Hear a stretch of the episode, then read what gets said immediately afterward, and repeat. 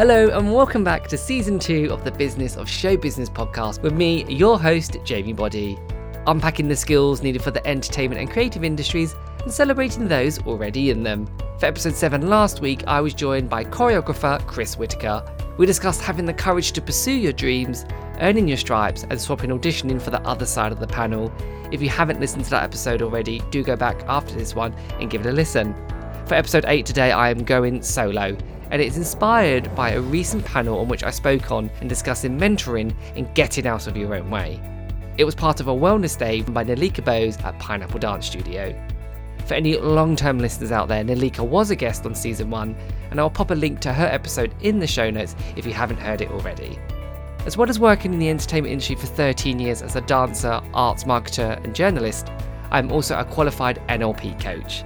That's neuro-linguistic programming. I offer mentoring and coaching for creatives and freelancers to help them connect the dots and build the career they want. So this episode will dive into self-talk and how that has lasting effects, both positive and negative, some tips to help you with focus and also communication. Now on with the show. There's a lot going on in the world at the moment, and when those trials and tribulations meet up with other challenges you may face in work, relationships, in your health or at home, it can be a lot. It can lead to anxiety, leaves you feeling isolated or burnt out. But first of all, I just want to say, it's okay to take your foot off the accelerator. Sometimes you have to stop going so you can look at where you are and where you've come from. It is also okay to keep going. It's fine, there's a lot going on. So hopefully this podcast episode will help to equip you with ways in which you can maybe handle your feelings, thoughts and situations differently and maybe give you a little recharge. So the first thing that I want to say to you is, just because you're an adult, doesn't mean you have to know everything. Phew, I said it. Yes, everyone Googles, you know what, we're performers, fake it till you make it. But you do have internal resources that can help you get to where you want to be. NLP is all about our neuro pathways and how we talk to ourselves and communicate with others. And the easiest way for me to explain that is if you think of your brain as a phone.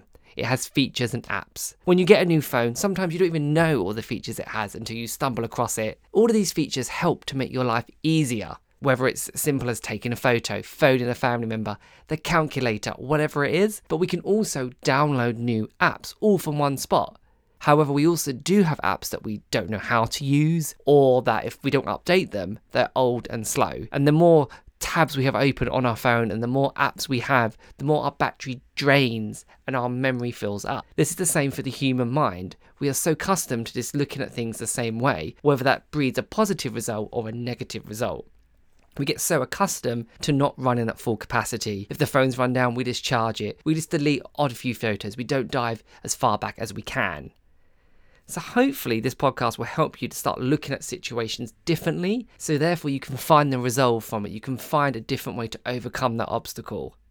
Physically, when we work on our fitness and stamina, it's easy to track. We go to the gym, we eat healthier. We can therefore then see the results. You may lose some weight, your muscles may grow, someone may compliment you. It also works negatively if you do too much, when you burn out, you may look tired, you're not eating as well. Someone may also say that to you as well. We've all had friends or family that have said, oh, you look tired, and that's them showing concern, where actually it just chips away at you. But mentally, it's a lot harder to work on our mental well-being and stamina. It's only you in there, so it's easier to pile things on. If I want to lift a heavier weight, I have to train to get there, because if I just try to lift it out of nowhere, I'm either A, going to injure myself, or B, physically not be able to do it. But mentally, we don't give ourselves that time to build stamina and to learn and to grow. But mental fitness and mental health is so important, and it will help you live the life that you want. As a creative or freelancer, we always say yes to work, because it's bred into us quite early on in our careers that you are only as good as your last job, or that you have to starve for your art. You don't know when the next job is, so you keep saying yes, yes, yes. And even if you are not a freelancer and you have maybe a more structured job, you are still chasing that next step. Is it the promotion? Is it you need to save more money because you want to buy a new house, a new car? We just keep going and going, which leads to fatigue or never stopping to celebrate our victories and to see where we have come from. And then you know when you're in this rat race, you can't take the next job till you're finished with the current one, or you may need to do a job to get you the next ladder. So although we do need to slow down, take that foot off the accelerator at times, or drive down a different route, the journey's mapped out a bit easier. Although with our mental fitness and our goals, quite often because we never write them down or breathe life into them, we just keep it inside, it's a lot harder to gain that focus and clarity. Mental fitness is having the ability to focus on the right things at the right time and not giving power to something else to make you feel a particular way. So my first tip is to help with focus. We have so much going on all the time, juggling so much, but there is actually an ideal focus block. In the 80s, there was an experiment done, and it's known as the Pomodoro technique, where a cooking time in the shape of a tomato was cranked to 25 minutes. In that 25 minutes, the individual would batch their tasks together and do it in one concise block. And then when the alarm went off, they would give themselves a 5-minute break and then crank it again. They found that by grouping similar tasks together into one time block, they were able to streamline their resources, increase concentration, minimize distraction, and refrain from multitasking. I used to be such a slave to my laptop, having all the tabs open, and a task that could have taken 30 to 45 minutes would take 4 hours, 5 hours, because I'd be doing everything and doing nothing. So the first thing I want to say to you is batch your tasks and do it in 25-minute blocks. For some of you out there, you may have the mental stamina to go a bit longer, or some tasks may take longer, and that's fine, but try and keep them concise and short. Anyone who watches Friends, you'll realize that those episodes are 25 to 30 minutes long. That's not because the writers just run out of material, it's just they know that's the optimum time within their characters and the situations to get the most from the audience. The audience will get that reward and be fully committed. One task I want you to do, either now pause the podcast or at the end, is just to write down some tasks that have been weighing on you for the last week, or tasks you know you've got coming up, and start batching them. So anything that's work related, put a star next to, or an asterisk. Anything that's home related, put a square next to, and then anything else, put a circle. And just start writing down all your tasks and then batching them together. There's a law, and it's called Parkinson's Law, and it says work expands so as to fill the time available for its completion. Sometimes with our tasks, we don't give them those parameters, and all of a sudden that task swells and swells to take up time and also mental space, and it builds up that negative energy. Quite often we do the mundane things first, like we'll do our laundry or do the food shop or whatever, when you've got the most energy. And then when it comes to your optimum time, you're tired. So for me, I know I have a lot of energy in the morning, so I will always work on my own stuff in the morning and then focus on my clients' work in the afternoon. I won't take calls before 10 a.m. because I know actually between about 7 and 10, I've got my creative juices flowing. I'm not going to do my housework when I know I'm in my most optimum time for work. I can do my housework in the afternoon or in the evening when I'm tired. So take some time to write down your tasks, batch them up, and figure out when are your optimum times to work. For you, you might not be able to schedule that in if your schedule's all over the place. So what you could do is schedule your time off in, as you know you don't want to work in that time. Another tip is to have an inspiration station. And I mean to have somewhere that you save content that inspires you if you're ever in a lull or you can't focus. So for me, I have a folder in my Google Drive where I have video clips, podcast episodes, quotes, books, things like that. So I know if I'm ever losing focus, I can go into that folder and find something to help inspire me. My next tip is cause and effect, and taking ownership of what you feel and when you feel it. Often we let things cause how we feel. You're stuck in traffic. You're raging. It's been 5 minutes. 10 minutes happen. You then realise, oh, I should have bought a bottle of water, or I didn't go to the bathroom. And then 15, 20 minutes later, you've allowed the traffic to make you feel angry. Well, actually, you can't change the traffic. So what you can do is change how you feel, the effect, take ownership of it. Okay, what can you do? There's a podcast I want to listen to. There's a song that will help make me chill. It could be you do breath or gratification practice. Whatever it is, phone your mum. Take ownership of how you feel and don't give anything or anyone else the power to make you feel inferior or angry. I just briefly touched on the gratification practice, and I just want to hit home on that and make that tip 4 actually. Every time before I go to bed, I always think of 3 things that have been really good for me that day. It could be, even if you got cut from an audition, it's I got to see my friends. I was pulled into the auditions, that's actually success. I got to do something I love. So try and think of 2 to 3 things every day. You don't have to do it at bedtime. You could just think of it when you've got a cup of tea. If things are going bad for you that day, think, actually, what's been the positive from this? I've got to see someone I like. I've got to see a TV show I love. I've got to phone someone. Practice that gratification.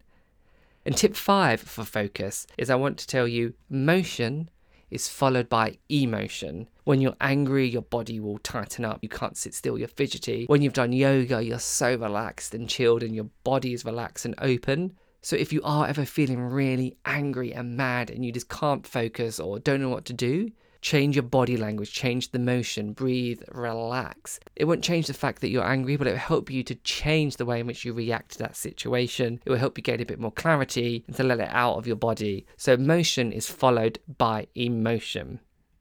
I want to talk to you now a bit about communication, and not just the way in which we communicate with others, but how we communicate with ourselves. There was a study done in the 70s where the breakdown of human communication was split into three percentages. 7% come from the words that were spoken, 38% came from the tone or voice, and 55% came from body language. So 7% is spoken words, 38% is voice, and 55% is body language. So first of all, the next time you get an email or text for someone and you dive in between the lines, trying to read into it, think this is only 7% the way in which they were communicating with me. Take effect, take ownership, don't let it cause you discomfort. It's the same actually when you talk to yourself, so self-talk, both positive and negative. The way in which we say things to ourselves. We're very complimentary of our friends, their successes, TV shows we like, our new car, all of that. But quite often when it comes to ourselves, we think we're not good enough. We're always a failure. You can't do that. Again, think this is only 7%. I'm only saying these words to myself. Even if you give it a little bit of a tone, that's still less than 100% of the way in which you communicate. So don't be so hard on yourself. Positive self-talk can really help you to reduce stress, boost confidence, and help you to build better relationships. Going back to motion is followed by emotion. There's a fantastic TED talk by Amy Cuddy when she talks about the power pose. The way in which we celebrate once we win the race or get the job, we should do that before we embark on that race or go for the interview. It's a fantastic TED talk, so do check it out. So again, positive self-talk. The next time you're talking negatively about yourself, I want you to change your body language. Change the way, flip that script, change the way in which you look at it. There's a lot I could go into with self-talk and how it leads into limiting beliefs, but I do want to keep this podcast episode short. But you can reach out to me to book a session if you want, where we can really dive into this and help you to master that. Another task I want to set you is to think of your network. Write down people, I don't want anything work-related now, write down people that inspire you, that have got your back, that you can call at any time of the day. I want you to take a couple minutes to write down your network, your support system. And then the next time you say something negative to yourself, imagine that person saying it to you. How would they say it? If you're not feeling good in that outfit and you say, oh, I look fat in this, would your friend, maybe some friends would say that, but what a friend might say to you, no, you look great, but you might feel more comfortable if you change your shoes, or it might feel more comfortable if you wear it with these jeans. So speak kinder to yourself. Another great tip when you are being negative on yourself is our scale of 1 to 10. Quite often when you're in pain or discomfort, you'll give it a scale of 1 to 10. How much pain are you in? You might say to a friend, how fat do I look in this outfit out of 10? Flip that around. So instead of saying, how fat do I look, say, how comfortable do I feel today on a scale of 1 to 10? It might only be up to a 3, but therefore you can change that. It's got more positive slant. How comfortable do I feel today? 3. What can I change to make me more comfortable?